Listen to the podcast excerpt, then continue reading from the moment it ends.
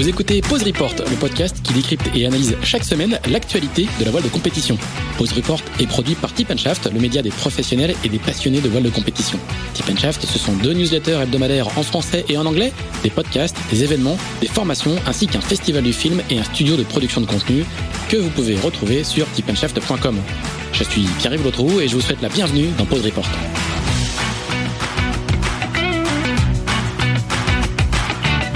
Bonjour à tous, je profite de cet épisode pour vous parler du tout nouveau projet de Tip & Shaft baptisé Sailorz. Sailorz, avec un Z, c'est la plateforme de vidéos à la demande par abonnement dédiée à l'univers de la voile de compétition que Tip & Shaft a lancé le 1er décembre. Avec Sailorz, notre objectif est de proposer aux passionnés le meilleur de la voile de compétition en streaming sur une plateforme accessible depuis tous vos appareils, ordinateurs, téléphones ou tablettes. Au menu, des documentaires, des séries, des récits de courses, des portraits, des sagas, pour beaucoup disponibles uniquement sur Sailorz. Le tout pour le tarif attractif de 5,99€ par mois ou de 60€ par an. Voilà, tout ça se passe sur Sailorz avec un Z.com.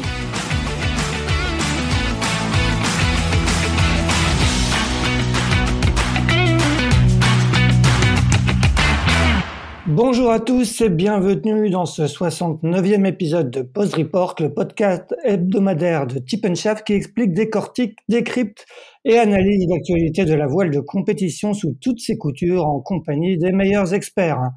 Nous sommes le mardi 19 avril, il est 9h29 exactement, nous sommes en avance et nous retrouvons pour l'occasion un format Club de la presse puisqu'il y a beaucoup d'actualités autour de la voile de compétition à commenter en ce moment. Nous accueillons 3 journalistes bien connus dans cet univers de la voile de compétition. 2 d'entre eux reviennent tout juste de la Trinité-sur-Mer et d'un SPI Ouest-France ensoleillé et peu vanté. Il s'agit de Didier Ravon qui collabore entre autres avec Voiles et Voiliers et qui est rentré chez lui à Paris. Salut Didier. Salut Axel. Et Jacques Guyader de Ouest-France qui est lui rentré chez lui à Lorient et qui était aussi à la Trinité ce week-end. Salut Jacques. Salut Axel. Et notre 3e invité est Stéphane Lhermitte, grand reporter pour le journal L'équipe qui est chez lui à Paris. Salut Stéphane. Bonjour, bonjour. Alors messieurs, on va peut-être commencer justement par cette 44e édition du SPI Ouest-France, Banque Populaire Grand Ouest, parce que c'est son grand vrai nom. Jacques et Didier, racontez-nous comment vous avez vécu un peu cet événement. Je crois qu'il y a eu peu de vent sur les 5 rondes de compétition du SPI. On commence par Jacques. Vas-y Jacques. Oui, c'est vrai que ce sera une édition où on a eu plus besoin de crème solaire que de mettre de ciré ou de bottes, hein, ça c'est sûr. Hein. Bon, vous êtes revenu avec des coups de soleil. Ouais, presque, on en fait attention quand même. Donc c'est vrai qu'on a eu un SPI très ensoleillé. On était à la Trinité-sur-Mer comme dans le sud de la Bretagne sous l'influence d'une grosse dorsale hein, qui est restée quand même 3 jours sur place là. Et ben, il n'y a pas eu beaucoup de vent, et il n'y a pas eu beaucoup de thermique non plus, ce qui fait qu'il n'y a pas eu autant de manches qu'on aurait pu l'espérer, mais, puisque si j'ai bien compté hier soir, on était à 108 manches au total, ce qui est quand même presque pas tout à fait la moitié moins, mais parfois on arrive à 160, 180 manches courues. Et puis dans vraiment des petits heures, hein, parce que je crois que Didier me contredira pas, mais on a rarement dépassé de 8-10 nœuds au milieu, quoi. Donc, mais il n'empêche, c'était un SPI où il y avait une très belle ambiance, j'ai trouvé, très décontractée, une bonne ambiance le soir au retour des régates et on sentait une envie de régater, quoi. Ça, c'était voilà, le SPI Ouest-France est revenu à Pâques et c'était assez attendu, j'ai eu cette impression-là en tout cas. Ouais, on rappelle que les 2 dernières éditions, si je me souviens bien, avaient eu lieu en octobre, hein, c'est ça ? Ouais, septembre et octobre, ouais. Didier, et toi, comment tu as vécu ce long week-end pascal ? Ben, je l'ai bien vécu parce que je préfère nettement ces conditions météo que quand il y a 25-30 nœuds et de la flotte. Hein. Mais non, c'était... Ouais, franchement, je rejoins exactement ce que dit Jacques. De toute façon, on a passé pas mal de temps ensemble. C'était vraiment très très convivial. Les gens étaient contents parce que, bon, de toute façon, on sait bien que la régate, c'est l'école de la patience. Hein, mais c'était très chouette. Alors Moi, ce que je retiens un peu aussi du week-end, c'est que bon, alors il y a eu des courses très disputées, il y a des gens qui ont dominé, notamment les spécialistes du Figaro. Jean-Christophe Mourniac en était 26 qui a quasiment tout gagné. J'ai retenu un truc, c'est qu'il y a eu que 15 réclamations au total, ce qui est vraiment très peu. C'est-à-dire que bon, alors évidemment, quand il n'y a pas beaucoup de vent, c'est plus facile, il y a moins d'engagement. marques et tout ça, mais c'était, ça veut quand même dire qu'il y a une vraie évolution. Je pense que les gens préfèrent aller boire des bières le soir qu'à attendre dans une salle de jury. Et puis il y a eu un événement, moi, qui, alors qui est un petit peu en dehors de tout ça, mais qui montre un peu l'impact de la course là aujourd'hui, c'est qu'il y a eu une vente aux enchères au profit de la SNSM dimanche, et le gilet de sauvetage de Kevin Escoffier qui portait quand le CAM l'a récupéré dans son radeau a été adjugé à 7 000 €. Donc on n'en revenait pas, parce qu'on était en salle de presse avec Jacques et puis avec d'autres confrères, et quand on a entendu ça, et bon, mais ça a été un super succès. C'était en fait cette tas de coureurs qui ont donné des vêtements, hein, c'était forcément des vêtements qui avaient dû faire une transat, un tour du monde, etc. Et ça a été, moi c'est un des trucs que je retiendrai de cette édition du SPI, voilà.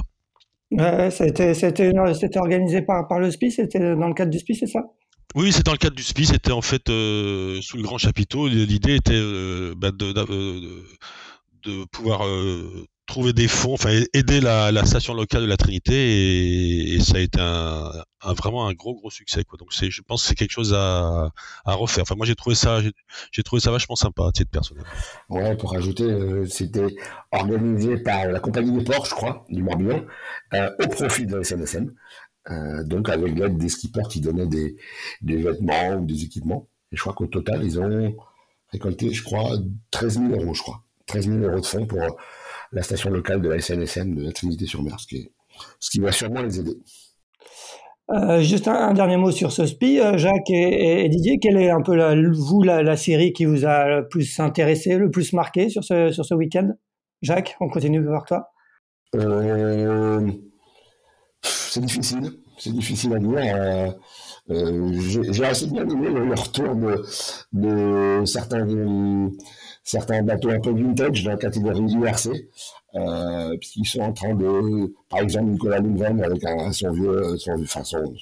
son Aston qu'il a entièrement rénové, ou le Carter 37 sur lequel Reggieri 36, etc., ou même celui de Renaud-Tressart, des bateaux des skippers très expérimentés sur des vieilles séries, avec des bateaux bien rénovés, bien travaillés, et ça donnait des régates avec un autre regard un peu, mais voir des Lundgren, des Trossards, des Tronso sur des bateaux qui ne sont pas des bateaux de dernière génération, mais qui régatent quand même très fort.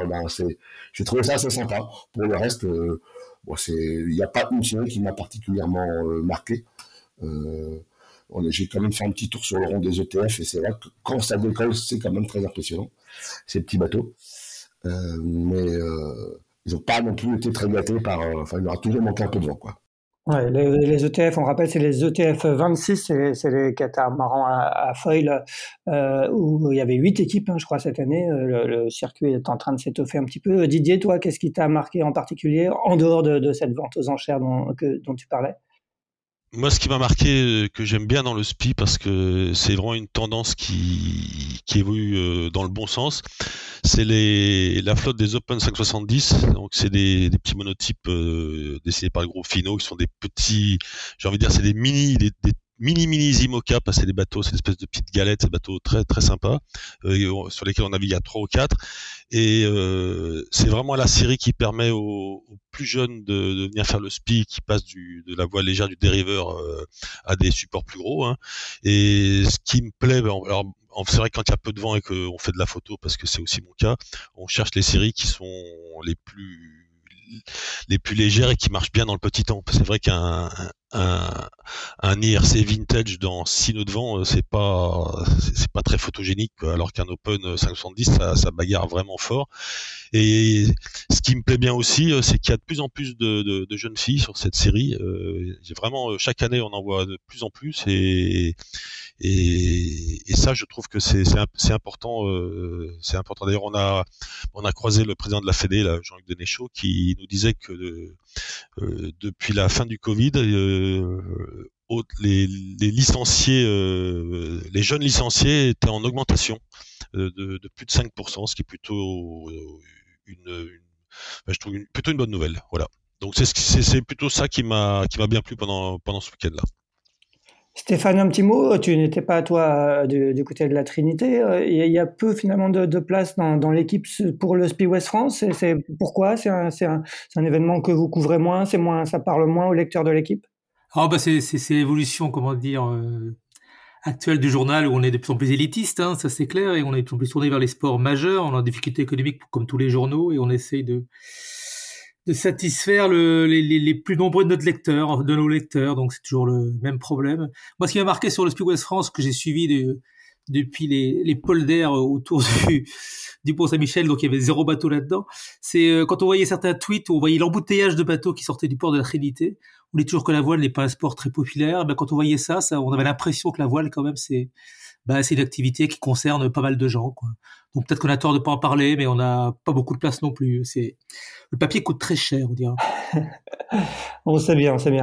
On va parler maintenant une deuxième course qui s'est terminée la semaine dernière. C'était les 1000 milles des sables qui se couraient donc en solitaire, en classe 40 et en Ocean 50. C'est Sam Gouchel qui s'est imposé en Ocean 50 sur Layton, et c'est Corentin Goudouguet qui a gagné en classe 40 sur Keguineri-Noveo. Qu'est-ce que vous avez respectivement retenu de cette course? Bon, on va peut-être continuer par toi, Stéphane. Est-ce que tu l'as suivi? Et si oui, qu'est-ce que tu as retenu de cette, c'était un peu la course de rentrée de la saison, en tout cas pour ces deux classes. Moi, j'ai suivi pas mal le début de formation de cette nouvelle classe, notamment donc les 50-50. Je trouve ça vachement intéressant ce qu'ils font en marketing. Ils essayent de renouveler beaucoup de choses. Après, ça reste des séries où il n'y a pas énormément de participants. Donc, moi qui aimerais bien que tout le monde se rencontre, une espèce de grand rêve, comme une espèce de grand marathon où tout le monde est au départ de la même course.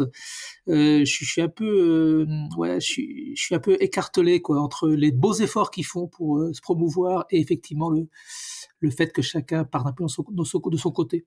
D'accord. Jacques et Didier, qu'est-ce que vous avez retenu de ces 1000 milles des sables? Vas-y, Jacques, à toi. En multi-50, ils étaient 5 au départ, et puis au bout de quelques laps, ils étaient plus que 2, quoi. Alors je me suis dit, bon, pas de chance, quoi. Puis finalement, je me suis aperçu que j'ai cru comprendre que certains avaient déjà anticipé le fait de faire demi-tour rapidement parce qu'ils n'avaient pas l'intention d'aller au bout. Je suis un peu déçu de cette attitude-là, quoi, finalement, de ce circuit qui nous demande qu'on les suive, et puis qui, pour certains, ont déjà anticipé qu'ils feraient 6 heures et puis qu'ils rentreraient, quoi. Donc, je vois pas trop l'intérêt. Et puis sinon, j'ai retenu le Sam Gouchel a l'air quand même de maîtriser son art maintenant sur ce type de bateau, hein. Il a l'air il sera un sacré client sur la prochaine Route du Rhum, je pense, et que je suis bien content d'avoir vu Henri Perrin boucler lui sa première course sur ce type de bateau, qui est nouveau pour lui, et qu'il a l'air de bien s'éclater. Je pense que ce sera un concurrent sympa à suivre aussi dans la série 50. En tout cas, lui, il n'a pas fait demi-tour, voilà. Bon, on rappelle qu'ils n'ont pas tous fait demi-tour, hein. Il y a Armel Tripon qui a aussi... Excusez-moi, Armel, on l'a pas fait exprès, effectivement. Sur les petits doudous, est-ce que quelque part c'est une petite piqûre de rappel pour rappeler que quand même ces Ocean 50 sont quand même des bateaux assez volages, et c'est quand même une navigation très engagée? Oui, c'est vrai, il ne faut pas l'oublier, hein. C'est des bateaux quand même, enfin ça reste des bateaux un peu volages et avec des équilibres assez fragiles, donc... On a bien vu que on n'est jamais très loin de l'accident possible. On n'a pas tous les détails ou les circonstances, même si Armel Tripon s'est un peu expliqué sur en tout cas ce qui semble s'être passé, mais c'est pas. Ouais, c'est des bateaux en solitaire où il n'y a pas tellement de droit à l'heure, hein, on sait bien. Ils sont pas très larges, donc ils peuvent vite se retourner, et dans des mers un peu creuses, ça reste des bateaux délicats, mais c'est l'exercice qui veut ça. En tout cas. C'est bien dommage pour Armel parce qu'il n'y a pas beaucoup de chance ces derniers temps, et j'espère pour lui qu'il aura le temps de se remettre sur pied, remettre son bateau en état pour la prochaine Route du Rhum, dont il est le client du titre, quand même, il faut le rappeler, en multi-50. Mais voilà, ça fait un bateau de moins pour le moment, en tout cas sur la série. Effectivement, il avait dématé aussi l'année dernière, l'été dernier. Didier, tu voulais ajouter quelque chose? Oui, on avait tendance un peu à oublier, je trouve, que c'est le bateau qui pouvait chavirer, parce que c'est vrai qu'il y a eu une Jacques Vabre assez clémente au niveau météo, et puis c'était en double. Donc ça, c'est la première chose. Et puis, moi, ce qui m'impressionne aussi, alors, outre cette série de Ocean 50, qui sont quand même des bateaux extraordinaire, mais finalement qui navigue un peu dans l'ombre des Imoca et des Ultimes. On va sûrement y venir. Mais c'est toujours cette bagarre et cette densité de nouveaux bateaux et de coureurs connus ou moins en classe 40. Moi, j'ai plutôt regardé, quand je regardais la cartographie, je voyais les mecs, ils naviguaient à l'AIS entre 0 et 5000 et 2-3000 sur les premiers, quoi. Donc ça a été encore une super course. Et puis bon, j'ai été quand même très agréablement surpris de voir Corentin Goudouguet, bon, qui est pas n'importe qui, mais qui a pas mis longtemps à trouver les bons réglages sur son nouveau proto, quoi. Donc voilà, je trouvais que c'était en tout cas sympa de suivre ça sur la carto. Stéphane, toi tu disais tout à l'heure que tu aimes le côté un peu grand rassemblement de la voile. Il y a effectivement beaucoup de classe 40, hein. Je crois qu'il y aura 55 bateaux sur le Rhum, il y aurait pu en avoir plus. Et c'est une classe qui marche très bien. Comment tu suis un petit peu le développement de cette classe qui attire beaucoup de monde, notamment beaucoup d'anciens figaristes qu'on voit arriver cette année sur le circuit? Bah là, nous l'équipe, c'est le même constat que tu faisais tout à l'heure sur le SPI. C'est quelque chose qu'on ne suit pas tellement dans nos colonnes, mais c'est vrai que sinon, c'est d'une grande vigueur. Et quand on parle de séries, donc les séries 50, ils sont pas beaucoup. Classe 40, c'est différent. Enfin, c'est exactement le contraire. Ils sont beaucoup, donc on voit que ça correspond à une vraie envie, que c'est, voilà, que ça structure vachement bien toute la filière. Alors peut-être que ça remplace un petit peu le Mini, peut-être que ça remplace un petit peu le Figaro, mais ouais, ça, je trouve ça, c'est vachement beau, et c'est un mélange de très très belles histoires à la fois entre des pros et des amateurs. Et ça, c'est un grand rassemblement qui ressemble un peu justement à un marathon, comme j'ai dit tout à l'heure. Et ouais, moi je suis ça avec peut-être pas beaucoup d'intérêt dans le journal, mais personnellement, ça m'intéresse beaucoup. Ouais, il y a une classe en revanche que vous suivez plus et notamment que nous suivons tous un peu plus, c'est la classe Imoca, parce que c'est celle du Vendée Globe. Là encore, on constate un engouement incroyable, hein. Vous l'écrivez régulièrement dans vos colonnes. Il y aura plus à date, il y a plus de candidats que de places disponibles sur le prochain Vendée Globe, beaucoup de nouveaux partenaires qui rentrent dans le jeu, quasiment 75% des participants du dernier Vendée Globe qui remettent ça pour le prochain. On va continuer avec toi, Stéphane. Comment tu vois un peu le boom de cette classe Imoca? Comment tu l'expliques, et comment toi, journaliste de l'équipe, tu vois ça? C'est drôle, parce que ce week-end, pour tout vous dire, j'étais à un mariage d'un neveu, et il s'est trouvé que j'ai parlé avec quelqu'un qui était là et qui bosse pour Lantana, qui est un petit sponsor. Ils sont 200 dans cette boîte. Ils font dans l'épuration d'eau, pour être schématique, et ils sont sponsors de Louis-le-Duc. Et ben, ils mettent très peu d'argent, mais ils mettent une passion dingue, c'est-à-dire qu'ils réussissent à embarquer avec pas grand-chose sur une aventure qui est énorme, quoi. Donc il y a un différentiel entre la satisfaction et le peu d'argent mis qui est super intéressant, quoi. Et l'enthousiasme de ce monsieur que j'ai vu donc dimanche, c'était extrêmement communicatif. Lui, il vote partout, quoi. Il vote au départ de chaque course.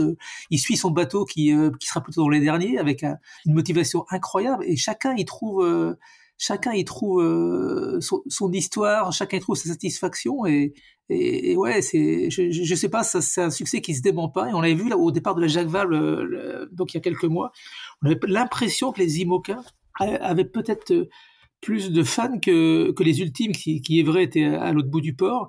Et on voyait notamment les gens qui avaient chacun leur favori et qui les appelaient tous par leur prénom. Alors c'est Samantha, c'est Jean, c'est Kevin. Ils les connaissent, et ils sont chacun, les gens apparemment se sont tous trouvés une sorte de héros, quoi. Et c'est vachement beau. Il y a un vrai effet en Vendée Globe, et qui a été, j'imagine, on l'a tous constaté, un peu amplifié par la dernière édition, qui en plus se disputait en pleine période de Covid. Didier, comment toi tu vois un peu ce boom qui se dément pas, hein, de cette classe Imoca? On le dit à chaque édition, il y a toujours plus de monde, et là ça va encore en s'amplifiant. J'ai presque envie de dire, je vais me faire taper sous les doigts, mais tant pis. J'ai presque envie de dire que cette inflation, moi, elle m'inquiète un peu par moment, parce que quand je vois justement, je rejoins exactement ce que vient de dire Stéphane, quand je vois le nombre de coureurs, évidemment, mais aussi de petits partenaires, entre guillemets, qui se passionnent pour cette course et qui veulent mettre des billes. Si jamais il y a des gens qui restent sur le carreau, ça va être assez terrible. Alors ça, c'est la première chose. La deuxième chose, c'est que C'est assez marrant parce que par exemple, ce week-end, j'ai animé un truc avec Yves Le Blévesque et donc j'ai eu l'occasion de discuter avec pas mal de lecteurs de Ouest-France et de Voiles et Voiliers après. Et donc on a parlé forcément du, tout le monde parle du Vendée Globe, etc.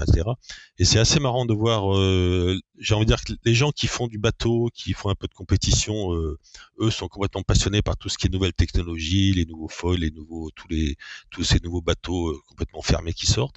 Et puis dès qu'on discute avec des gens qui sont amoureux de la mer, pas forcément plaisanciers, mais qui suit le Vendée Globe et qui, en effet, comme disait Stéphane, appellent les coureurs par leur prénom, comme si je discutais avec une fille qui me disait « Ah, mais Clarisse est enceinte », comme si c'est sa copine, quoi. C'était assez drôle.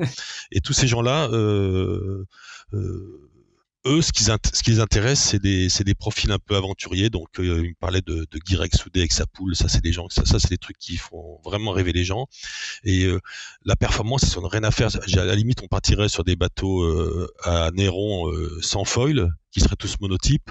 Je pense qu'avec tout un tas de profils de régatiers et de régatières, je pense que la plupart du grand public serait aussi content, voire plus, que voir cette inflation de proto passionnant. Mais je suis pas sûr que les gens se rendent compte d'abord de la difficulté, de la violence de ces bateaux et de l'investissement que ça nécessite. Alors, je pense qu'il faut garder, même s'il va y avoir des gros écarts forcément, je pense qu'il faut garder cette notion avec des gens un peu aventuriers. C'est ce qui fait aussi le sel du Vendée Globe. Enfin, ça, c'est mon avis, quoi. Jacques, toi, quand tu discutes avec les lecteurs de Ouest-France, c'est aussi ce que tu constates? Exactement, je rejoins un peu ce que disait Stéphane tout à l'heure, hein, chacun trouve son compte dans la course au large, et c'est un peu toute la problématique de la course au large. Est-ce qu'elle doit uniquement s'adresser à une niche de spécialistes, ou des gens ultra passionnés, ou est-ce qu'on peut imaginer que ça intéresse bien plus que ce milieu-là?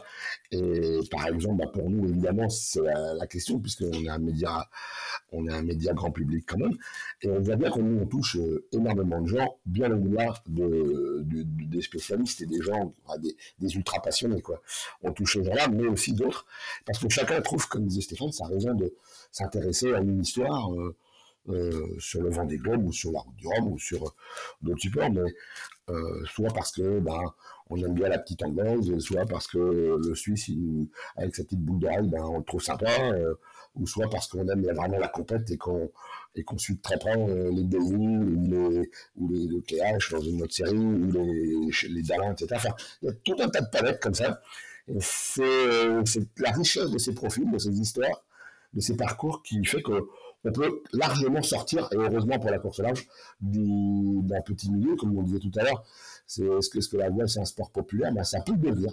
En tout cas, ça l'est si on élargit le récit, et si on élargit les profils et les parcours sur lesquels on peut s'attarder dans ce milieu-là. Je pense qu'il y a un bel avenir pour la course large en général. Les Imoca sont, à mon avis, la partie un peu émergée de la mer, mais parce que c'est assez simple, c'est une personne sur un bateau en général, ou deux, parce qu'il y a des trottoirs en boule, mais autrement c'est quand même ça le Vendée Globe, hein. Le succès, c'est une personne, un bateau, on fait le tour et le premier à gagner, et peu importe qu'il y ait des folles ou pas des folles, et on s'intéresse à leurs aventures. Je ne sais pas si c'est rêvé, je ne crois pas que ça fasse vraiment comme ça rêver les gens, je pense que ça les fascine plutôt, et c'est cette fascination, je pense, qui fait le succès de la course au large.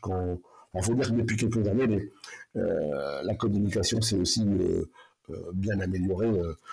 On a la possibilité de les voir, de les entendre. Là où on pensait que ça casserait un peu la magie, finalement, ça a peut-être suscité encore plus d'intérêt. Donc je pense qu'il y a de belles avenir. Justement, ce bel avenir, en tout cas ce boost, on constate aussi sur le nombre d'inscrits sur la prochaine Route du Rhum, hein, qui s'élancera le 6 novembre. 138 bateaux au départ. Pour l'instant, ils ont annoncé les 120 premiers noms. Il y a encore 18 invitations qui sont connues. Je te donnerai la parole après, Stéphane. Justement, quand on est l'équipe et qu'on a 138 skippers au départ d'une Route du Rhum, comment on choisit le traitement médiatique de l'épreuve? Est-ce qu'on va forcément sur les catégories stars, sur les marins stars? Comment vous choisissez vos sujets à l'équipe quand vous devez aborder la Route du Rhum? Ah, ce qui est assez marrant, c'est que avant le Vendée Globe précédent, on a fait une réunion de service, en tout cas sur les gens qui étaient intéressés par la voile, on était 4. Et on n'est pas tous d'accord. Il y a ceux qui pensent qu'il faut parler que de Jérémy Bayou et de Charlie Dalin ou pratiquement. Et puis il y a ceux qui pensent qu'il faut d'abord parler de Méron, voilà qu'il faut. Donc c'est une espèce de grand écart et qui est souvent arbitré finalement par ce qui se passe sur la course. Et juste à propos du trop plein, ce qui commence à être assez intéressant, parce qu'effectivement, on sent qu'au Vendée Globe, il n'y aura pas de place pour tout le monde. On sent que, à la Route du Rhum, il n'y aura pas de place pour tout le monde. Dans les contrats qui se négocient actuellement avec les sponsors, il y a ces clauses-là qui commencent à apparaître. C'est-à-dire que les sponsors disent, oui, mais vous êtes bien gentils, vous me proposez de faire le Vendée Globe ou la Route du Rhum, mais moi, je ne suis pas sûr que vous soyez au départ. Et ça commence à poser des problèmes contractuels. Alors certains considèrent que le chemin pour y arriver en soi est une aventure et que si l'aventure on la rate, c'est comme si on ratait l'Everest, on n'a pas réussi à arriver au sommet, c'est pas si grave. Mais d'autres quand même se disent bah ouais, moi je peux pas balancer 1 million, 2 millions, 3 millions si je suis pas sûr d'être au départ. Et Didier finalement esquissait tout à l'heure, ça commence à être un problème ça. Oui, il commence effectivement à y avoir un embouteillage et des enjeux effectivement pour les partenaires importants. Toi Didier, quand tu dois soumettre des idées de sujets, par exemple avant un départ de Route du Rhum à tes rédacteurs en chef, pour justement sur cette édition à 138 où il y aura 138 partants, quelles sont un peu les pistes que tu privilégies? Comment tu traites une Route du Rhum à 138 solitaire? C'est une bonne question. C'est assez compliqué. Bon, alors nous, on est entre le magazine et le web, et puis en plus, on va faire on doit faire des choses en commun avec Ouest-France, hein, puis c'est la même maison, donc on va forcément travailler ensemble. C'est toute la difficulté, c'est d'arriver à faire à parler un peu de tout le monde, de parler de technique, de plein de choses. Donc c'est vrai que c'est des sujets compliqués. Il faut pas se cacher, on a des sollicitations sans arrêt pour naviguer sur les bateaux et c'est horrible à dire. Ce que je veux dire, c'est horrible, c'est qu'on est obligé de refuser des trucs, des navigations sur des bateaux exceptionnels. Donc ça, c'est un truc qui est, je devrais pas le dire parce que ça va faire hurler des gens qui rêveraient de faire un convoyage sur un Imoca ou sur un Ultime. Mais nous, on est obligé, on peut pas tous les faire parce qu'on n'est pas assez nombreux et puis on n'a pas assez de place. Donc ça, c'est vrai que ça, c'est quelque chose qui est un peu compliqué. Et alors, comme je fais aussi, je bosse pour Libération sur les grands événements, hein, le Vendée, la Jacques Vabre, la Route du Rhum. Libé, ils vont plutôt me demander des angles j'ai envie de dire un peu plus humain quoi, sur quelqu'un qui a retapé un vieux bateau vintage du Rhum, des histoires un peu étonnantes. Je suis sûr par exemple que l'histoire, alors on en a beaucoup parlé, mais l'histoire d'un Philippe Poupon vainqueur en 86 qui va refaire le Rhum sur le bateau de sa copine Florence Artaud qui avait gagné en 90 de quelques heures devant lui. Ça c'est des trucs que ça les grands quotidiens comme Libé, ça les intéressera plus que savoir comment on mène un ultime, même si ils sont partants pour tout. Mais c'est vrai que voilà, il y a tellement de choses à faire sur cette course et en très peu de temps il faut faire des choix. C'est pas facile, j'avoue. Jacques, tu connais bien Saint-Malo, hein, tu y as habité plusieurs années. Ils vont les mettre où ces 138 bateaux? Il va y avoir de la place pour mettre tout ce beau monde dans les bassins Francis Lebeuf qui venait pour remettre puisqu'il est sur son autre casquette de directeur de course de la Jacques Vabre, il remettre les trophées à Thomas Ruyant et comment et du coup j'en ai un petit peu parlé avec lui et il m'a répondu voilà, il a fait un grand souffle comme ça, il s'est un peu gratté la tête. Bon, il a fait une simulation, ça rentre. C'est pour ça, je crois que la jauge max, c'est vraiment à 138, ils sont allés gratter dans le coin. Donc là, il y a de la place, hein, c'est des grands bassins quand même, les bassins de Saint-Malo. Hein. Mais 138, ça fait quand même énorme. Ils ont vu la taille moyenne des bateaux, est de plus en plus grande quand même. Quoi. Leur principal problème, c'est quand même les ultimes. Hein. C'est pour faire rentrer ces bateaux-là Alors là, c'est très compliqué. Ils ont annoncé et promis que ces bateaux-là seraient dans les bassins, donc ils font tout pour s'y tenir. Donc je crois que c'est pas aussi simple que ça. Il ne faudra pas qu'il y ait non plus des conditions météo trop délicates le jour où ils arriveront et le jour où il faudra les faire sortir. Ça promet d'être un sacré casse-tête. Et puis ben, les Imoca, ben, le fait qu'ils aient maintenant presque tous des feuilles, des trucs là, ça ne permet plus de mettre à coupe non plus. Enfin, ils vont gratter, je pense qu'ils, je leur fais confiance pour avoir trouvé la place. Hein, mais je pense que là, par contre, je ne vois pas ce record. Si c'est un record 138, ben, je ne le vois pas battre ce record-là dans une autre émission, parce que ça me paraît là plus possible. Quoi. Voilà, il faudra faire un autre bassin, mais ça va être très compliqué. Ouais. Mais c'est en même temps la rançon du succès, hein. C'est comme ça. Oui, on ne va pas s'en plaindre.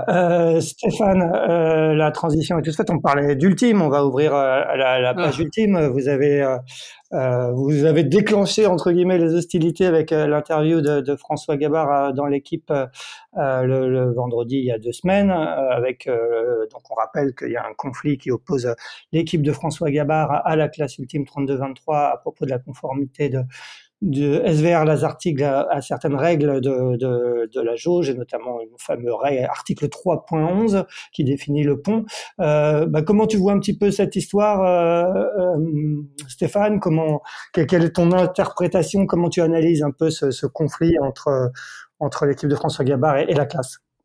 D'abord, une petite parenthèse, je trouve que globalement et collectivement, la presse qui s'adresse à la voile est assez connivente, et c'est une affaire qui traîne depuis longtemps. Je vois pas pourquoi on n'en a pas parlé avant. Enfin, c'est juste un mea culpa collectif, et il est normal quand même qu'à un moment ou à un autre, même s'il y a une personne de communication derrière, on en parle.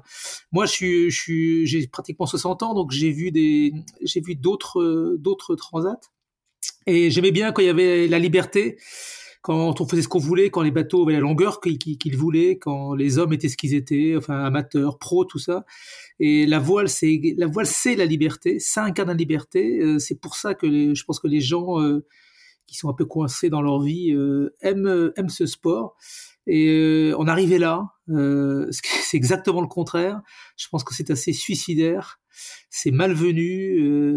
Je comprends pas qu'entre gens supposés intelligents, on en soit là, et ça me rend assez dingue, quoi, cette histoire. Jacques, toi, quelle est ton analyse, toi, de cette histoire, et quel est ton regard sur tout? Alors déjà, je voudrais dire, juste répondre à Stéphane, moi je me sens pas du tout visé par la connivence. Moi j'étais pas au courant de beaucoup de choses sur ce dossier-là, ou en tout cas pas suffisamment pour m'intéresser de près au dossier qui est extrêmement, extrêmement complexe. Donc quand je maîtrise pas quelque chose, je ne publie rien parce que je sais pas. C'est quand même un dossier, évidemment. Quand on voit ça de l'extérieur, ça paraît dommage. Après, moi, je pense que pour tout sport, il faut des règles. Et c'est pas antinomique avec la liberté de faire des bateaux comme on veut, mais à partir du moment où on se regroupe pour faire un sport et qu'on pose des règles, ces règles-là, évidemment, c'est le nœud du problème, doivent être respectées. Je ne sais pas si François Gabart, je suis bien incapable de le dire, si François Gabart a outrepassé ces règles, et si en face, on ne les outrepasse pas non plus. Sur le fond du dossier, c'est extrêmement compliqué. Je trouve effectivement dommage que la situation soit surtout bloquée. C'est ça le vrai problème. C'est qu'apparemment, aujourd'hui, les deux camps, puisqu'il s'agit bien de deux camps, ne sont pas du tout en état de faire un pas l'un vers l'autre, et que cette situation, effectivement, est dommageable. Là, je suis d'accord avec Stéphane, c'est quand même assez dommageable pour la classe, pour le monde de la voile, qui a quand même des valeurs supposées, en tout cas, bien plus ouvertes que dans beaucoup de sports, et là, ça montre un état d'esprit peut-être un peu plus refermé. Il y a des enjeux derrière, bon, d'accord, mais moi, ce qui m'inquiète surtout, c'est que je ne sais pas comment ils vont en sortir. Voilà. Je suis bien incapable de le dire, pour le moment, tant que ça ne bouge pas sur le fond du dossier, moi, je ne vais pas non plus, je ne vais pas bouger parce que je ne sais pas. Donc, quand on ne sait pas, on ne dit rien, voilà.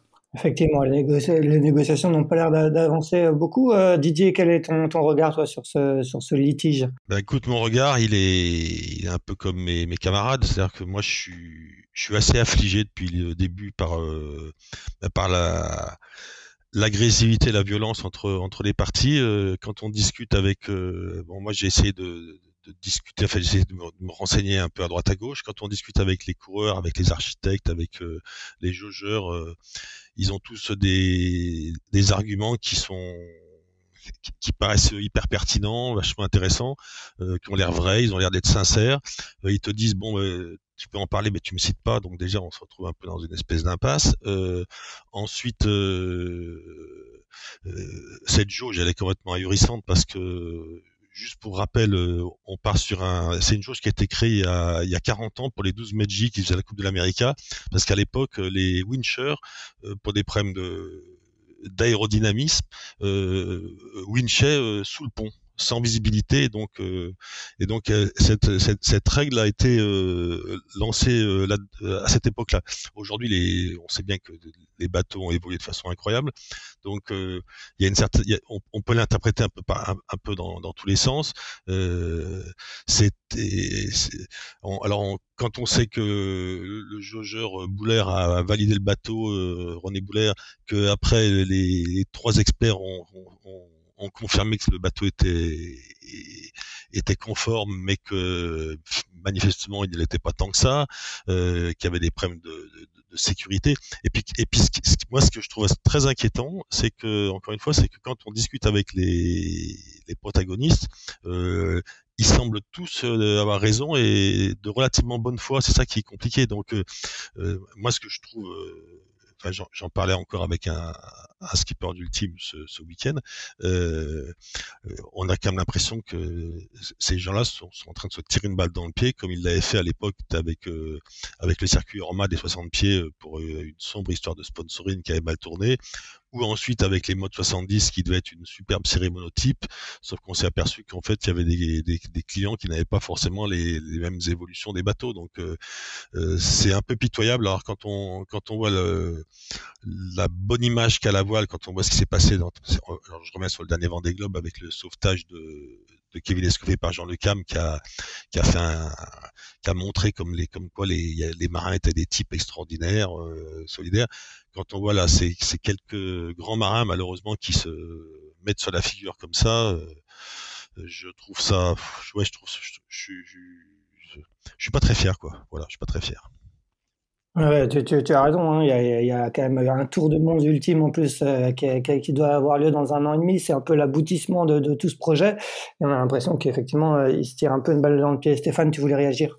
Ouais, je voudrais juste rebondir sur ce que dit Didier. Je pense que les marins sont aussi, et ça me dérange, je les trouve un peu instrumentalisés. Je sais un peu, quoi. On a l'impression que les sponsors ou leurs patrons d'écurie leur demandent de parler dans un sens. Quand on leur parle off, ils n'ont pas toujours le même discours, d'ailleurs. Et voilà, le marin, pour moi, il a ses libertés de parole, il dit ce qu'il veut, et j'aime pas trop ça. On dirait un peu de la Formule 1 par moment à ce niveau-là. Ouais, complètement. Il y a eu des mots quand même assez durs qui ont été échangés. Est-ce que finalement, c'est la question qu'on pose souvent, ça soulève pas finalement un problème de gouvernance au sein de cette classe? Finalement, il n'y a pas, apparemment, dans les règlements de la classe, il y a personne qui peut vraiment trancher le litige. C'est le nœud du problème, il n'est pas là, Stéphane. Oui, parce que la plupart des sports sont gouvernés par un gouvernement très fort, assez autoritaire. Il y a des règles. En Formule 1, on l'a vu par exemple sur le championnat du monde avec Hamilton de Verstappen, les règles sont ce qu'elles sont, mais à un moment c'est décidé, il y a des arbitres et c'est comme ça, content, pas content, c'est comme ça. Là effectivement, je crois que c'est Jacques qui le disait, on ne sait pas quand ça va se terminer, c'est une sorte de statu quo, moi je veux pas décider, moi je veux pas décider, moi je veux pas décider. Dis donc les gars, à un moment il faut être adulte, ok la voile c'est la liberté et tout, mais vous avez choisi d'avoir une classe, vous avez choisi d'entrer dans des courses, ben, il faut que quelqu'un à un moment soit responsable et décide. Cela dit, moi j'imaginerais très bien, on se rappelle de Bruno Peyron partant en pirate, il y a aussi Dinelli sous le Vendée Globe, donc Bruno Peyron partant en pirate et arrivant, si je me souviens bien, avec le drapeau pirate dans le mât. Bon, il n'avait pas gagné ce qui avait arrangé tout le monde, mais on peut très bien imaginer François Gabart, même si c'est pas son caractère, partir en pirate et l'emporter parce qu'il a peut-être aussi le meilleur bateau. Et si la question c'était pas ça, est-ce que c'est pas parce qu'il a le meilleur bateau a priori que les autres sponsors ont du mal à avaler la pilule? Effectivement, c'est un débat qu'on pourra avoir. On va changer de sujet, un autre univers où les affaires se règlent parfois devant les tribunaux, c'est la Coupe de l'América. On a appris il y a une dizaine de jours que la 37e édition aurait lieu à Barcelone. Comment vous accueillez un peu ce choix, Jacques? J'imagine que globalement on est tous assez contents parce que Barcelone c'est quand même un peu plus près d'Auckland. Jacques, comment tu accueilles ce choix des Néo-Zélandais et d'Ineos de choisir Barcelone comme terre d'accueil de la 37e Coupe? Alors, écoute, comme toi, je pense, l'année n'est pas, c'est pas l'épreuve que l'on privilégie le plus, parce que ça reste quand même quelque chose de très élitiste et souvent un peu distant. Mais là, pour le coup, effectivement, le fait que ça se disputera à Barcelone, c'est-à-dire pas très loin, dans le même fuseau horaire, avec peut-être la possibilité d'être un peu en temps réel sur l'événement. Et surtout, on en parlera, je pense, tout à l'heure, peut-être la possibilité d'un défi français dans cette histoire.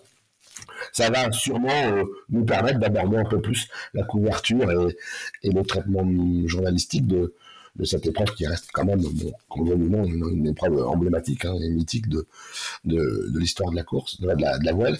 Donc effectivement, que ce soit à Barcelone, je pense que pour nous, en tout cas, c'est plutôt une bonne nouvelle. Plutôt que ça se déroule aux antipodes ou même aux Bermudes, enfin en tout cas loin des yeux, loin du cœur, quoi. Didier?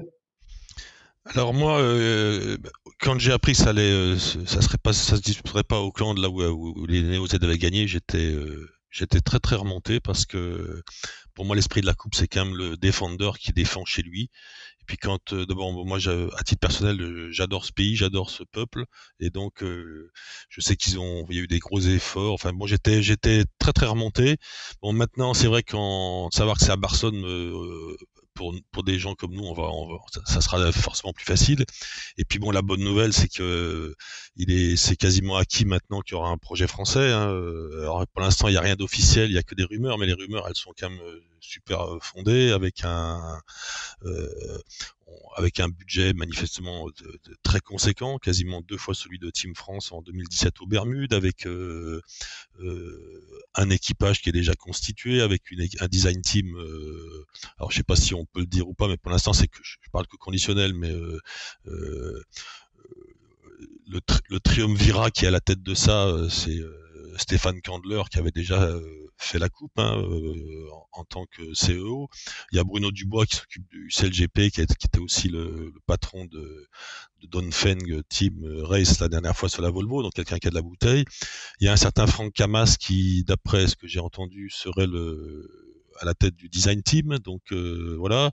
Et l'équipage serait celui du bateau français CLGP, donc voilà. Donc et j'ai entendu dire qu'il y aurait un package, puisque néo-zélandais, c'est-à-dire que bateau, les Français vont pas partir d'une feuille blanche, et que le bateau serait déjà en début de construction. Donc tout ça, c'est quand même de bonnes nouvelles, sauf même si aujourd'hui il y a encore rien d'officialisé. Mais enfin, quand on discute un peu avec des gens, quand on leur donne ces informations, il n'y en a pas un seul qui dit ah non, tu racontes n'importe quoi. Tout à fait. Donc c'est un projet qui Jean-Luc Denéchau nous disait la semaine dernière que toutes les planètes sont en train de s'aligner, donc un projet autour de Team France. Stéphane, qu'est-ce que tu sais toi de ce projet, et comment tu accueilles un peu déjà le fait que la coupe aura lieu à Barcelone, et qu'est-ce que tu sais d'un éventuel projet français? Alors moi je ne sais rien, ça va être clair. Autant j'avais vachement suivi le projet précédent avec Cabas, Desjoyaux, Carsozon, de l'intérieur. On voulait raconter l'histoire de A à Z, comment le projet s'était monté et tout. On a quand même saisi à l'époque l'extrême difficulté qu'il y avait à monter un projet comme ça. Alors bravo à Candler et compagnie si ça va au bout. Et juste, comme disait Didier, bon, allez, c'est le sport d'aujourd'hui, mais de voir que c'est toujours une espèce d'appel d'offres pour savoir où a lieu tel ou tel événement. C'est comme la Coupe Davis, par exemple. C'est celui qui aligne le plus qui a l'événement. Ouais, on coupe un peu les racines et j'aime pas. Ouais, moi, c'est pas un truc qui me plaît beaucoup, mais ouais, je suis pas tout jeune non plus, donc il y a des choses que je dois pas trop piger, quoi.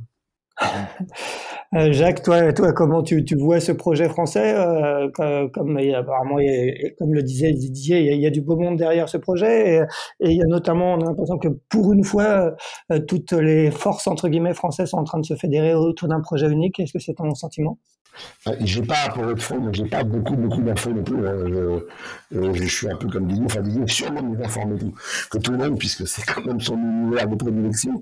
Il connaît ça très bien, mais j'ai quelques rumeurs, quelques infos comme ça aussi. Je pense effectivement que on a rencontré le président de la FED qui nous avait aussi confirmé les mêmes propos qu'il vous avait tenus dans Tippenshaft. Donc qu'effectivement les planètes étaient alignées, que pour une fois, disait-il, les énergies ont l'air d'aller dans le même sens et pas dans des sens opposés. Donc effectivement, si c'est canasse comme l'air du bois, voilà, il y a déjà une bonne base pour bâtir quelque chose. Acceptons dans le dire. Je pense que s'ils sont aussi discrets, c'est aussi parce que je ne sais pas comment ça se passe exactement, mais le circuit CLGP et le circuit, et la Coupe de Niagara, ça paraît des univers cousins, mais je suis pas sûr qu'en termes d'enjeu, participer à l'un et participer à l'autre, ça rassure ou ça satisfasse en tout cas le patron du circuit CLGP, quoi. Donc peut-être que pour le moment, les choses restent assez discrètes aussi pour ça. Très bien, on va parler d'une autre épreuve qui tient à cœur particulièrement à Didier, qui va s'ouvrir en fin de semaine, qui est la semaine olympique française de hier. Didier, tu couvres très souvent la voile olympique, tu vas souvent à hier, j'imagine que tu seras aussi à hier pour suivre cette épreuve. Comment se présente un peu cette SOF et comment tu vois un petit peu les forces en présence, notamment du côté de l'équipe de France qui affiche, qui sera au complet sur cette épreuve qui sera la vraie épreuve de rentrée du mois. Il y a eu Palma il y a une dizaine de jours, mais là ça sera l'équipe de France au complet qui sera présente. Bah oui, c'est vrai que il faut rappeler qu'il n'y a pas eu de semaine olympique française depuis 2 ans. Enfin donc voilà, c'est quand même ça a pas l'air comme ça, mais ça draine entre 600 et 700 coureurs de haut niveau qui préparent les Jeux olympiques. En plus cette année, c'est d'autant plus important qu'on est déjà on est très proche en date et en lieu des prochains Jeux de 2024 qui auront lieu à Marseille. Donc je veux pas dire que le plan d'eau est similaire, mais c'est quand même hyper pratique pour les équipes étrangères de pouvoir passer d'un plan d'eau à l'autre qui est hyper proche. Donc c'est vrai que cette semaine olympique qui est un peu dans la voie olympique, c'est le Roland-Garros ou les 24 heures du Mans. C'est un truc quasiment incontournable quand on fait de la voile olympique. Alors bon, je regardais un peu justement avant ce matin là les forces en présence. Donc il y a quasiment tous les gens qui sont repartis sur une préparation olympique. Il y a énormément de médaillés qui sont là et il y a une équipe de France évidemment qui est très nombreuse, très, ce que tu disais Axel, très forte, parce que là à Palma, qui était un petit peu le lever de rideau de hier, c'était le premier grand rendez-vous post-olympique avec quasiment tous les favoris et puis tous les gens qui viennent faire le circuit, entre guillemets, circuit européen et méditerranéen. Les Français ont eu 6 médailles, dont 3 en or, ce qui est pas rien, et surtout ils ont terminé Première Nation devant les Anglais. Les Anglais, c'est quand même nos bêtes noires, c'est quand même ceux qui dominent l'olympisme depuis 3-4 jeux. Et donc il y a une équipe très très forte, et il y a aussi ce qui est important, je pense que c'est le fait que les Jeux se disputent à Marseille. Il y a énormément de jeunes équipages qui seront à mon avis pas au niveau pour aller aux Jeux, mais qui vont bien aiguillonner si l'élite de l'équipe de France. C'est-à-dire que en 4-7, il y a énormément de jeunes équipages mixtes qui arrivent. En 49er, c'est pareil. Bon, c'est pas tout à fait en kite et en IQ foil, qui est la nouvelle planche à foil olympique. C'est hallucinant le niveau des Français, quoi. Quand on regarde les classements, ils ont quasiment tout raflé depuis 2 ans. En kite, tu regardes les 5 premiers. Il y a à chaque fois entre 2 et 3 Françaises ou Français, ce qui ne veut pas dire que les autres nations ne sont pas en train de bosser, mais il y a une vraie, l'équipe de France est très forte. J'en parlais il y a pas longtemps avec Philippe Mourniac, qui est le nouveau patron de l'équipe de France, il y a de l'émulation, ça fonctionne. Et puis, encore une fois, ils disent tout ça quand on discute avec les jeunes ou les moins jeunes. D'ailleurs, ils disent les jeux chez toi, tu les as une fois dans ta vie, donc une fois par siècle. Donc, forcément, tu fais tout pour y aller et ça te fait totalement rêver. Voilà. Donc, c'est pour ça que hier va avoir une résonance symbolique encore plus forte. Stéphane, la voile olympique a en général sa place dans l'équipe. Hein. Je sais que Pascal Sidoine, notamment ton collègue, s'y intéresse souvent et est souvent présent sur ces événements. Est-ce que ici, est-ce que vous serez à hier et quel est un peu toi ton regard sur ce type d'épreuve? Oui. Non, c'est vachement beau la voile olympique parce que c'est les garçons effectivement ou des filles qui vont bosser pendant 4 ans, mais peut-être plus que 4 ans en fait, parce qu'un athlète ça met peut-être 10 ans à faire un athlète de très haut niveau, et donc ils bossent avec abnégation. Il y a un seul bateau français, il faut pas l'oublier, qui va au jeu, donc il y a une concurrence énorme en France. Et puis eux ils apparaissent pas médiatiquement quoi. Le gars qui fait 17e du Vendée Globe, il existe presque plus que la championne olympique ou le champion olympique français. Et puis c'est dur quoi la voile olympique quoi, c'est presque à l'eau tous les jours quoi, c'est vachement méritoire. Je trouve ça exemplaire. Jacques, du côté d'Ouest-France, comment on suit la voile olympique? On le suit plus au travers du prisme des marins qui représentent l'ouest de la France, en tout cas votre zone de couverture. Comment vous appréhendez un peu ce genre de sujet du côté de Ouest-France? Ouais, c'est un petit peu ça. C'est un petit peu ça.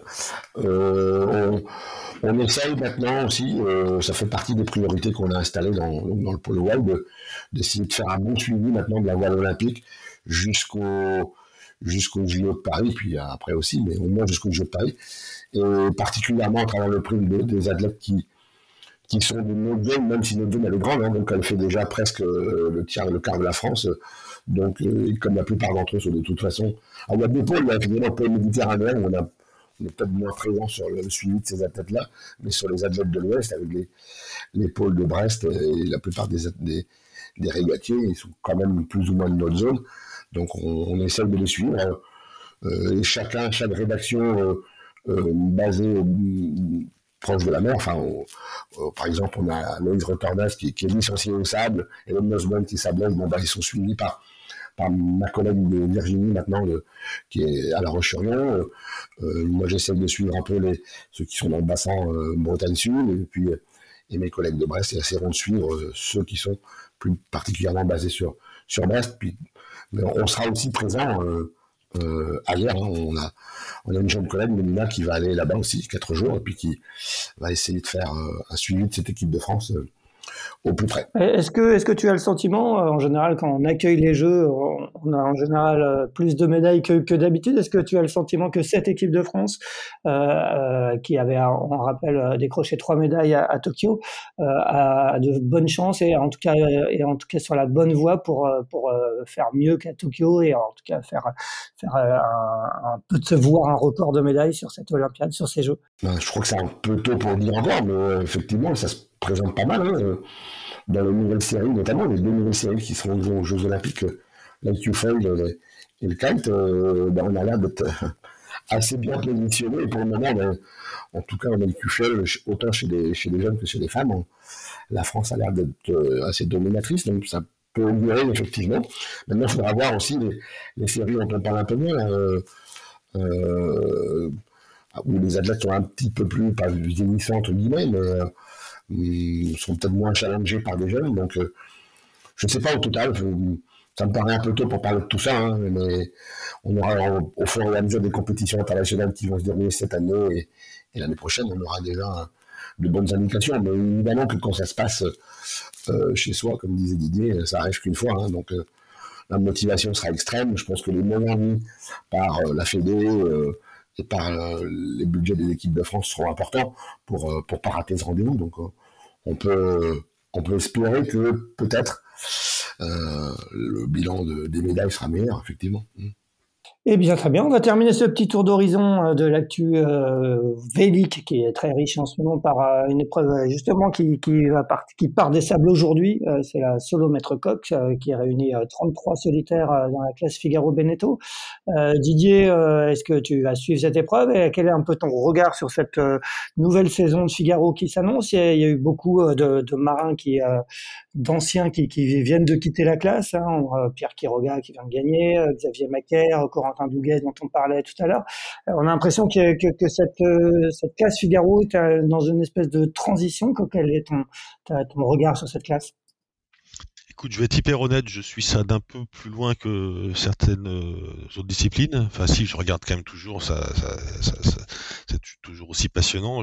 J'aime bien surtout m'intéresser aux jeunes qui arrivent parce que l'an dernier, c'est vrai que c'est le fils d'un copain, mais quand j'ai vu Gaston Morvan, quand j'ai vu le Figaro qu'il avait fait, je me suis dit, ça m'impressionne toujours. Quand je vois la progression d'une jeune fille comme Elodie Bonafou, ça m'impressionne. Quand je vois un Tom Laperche, tout le monde l'annonce comme l'ultra favori, sachant qu'en effet, Macaire, Quiroga, Anko, Douguet sont partis sur des classes 40, ça va être intéressant.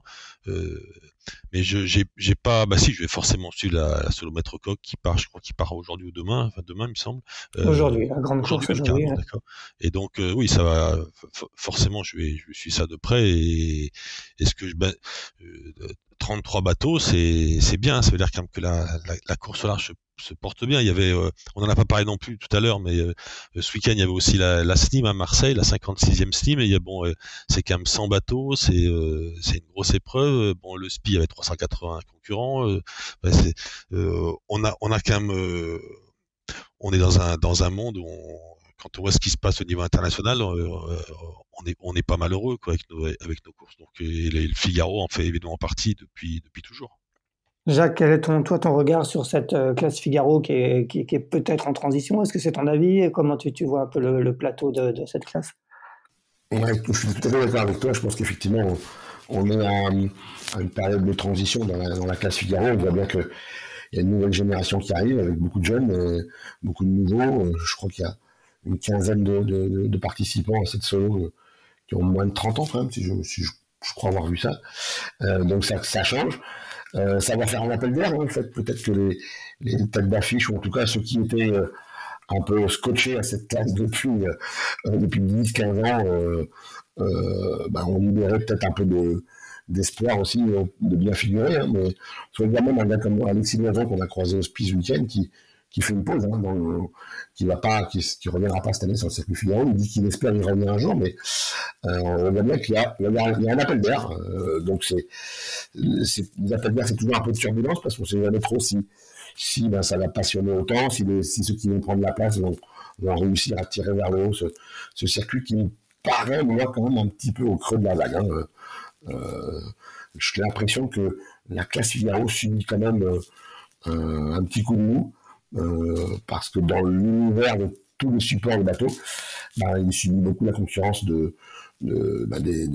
médiatiques, en tout cas pour la place dont on parle dans les médias, des Imoca, et surtout des classes 40 qui sont émergents, mais aussi des nouveaux supports comme les IRC, les courses transatlantiques pour amateurs confirmés. Enfin, voilà, il y a plusieurs façons maintenant d'arriver au niveau, ou un jour d'arriver sur des gros bateaux, que passer par la solitaire, c'est plus tout à fait vrai.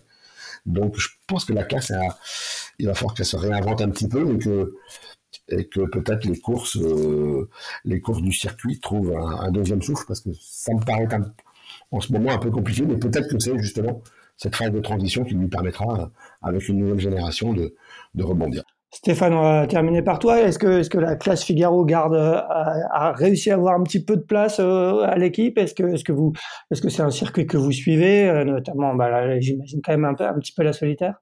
Ouais, enfin, pas mieux que Jacques. C'est vrai que le Figaro, c'est Poupon, Gauthier, le Cléache, Desjoyaux, le Cam et tout ça. Enfin, c'est quand même, c'était la classe obligatoire, quoi. Nous, on y passait l'été, hein. On tournait en général à deux. On faisait les 4 étapes à l'époque, hein, avec le petit avion, la quéquette volante, ou dans le bateau du suiveur en bas avec Jean-Yves Chauve, tout ça. C'était un truc qu'on suivait avec une grosse assiduité.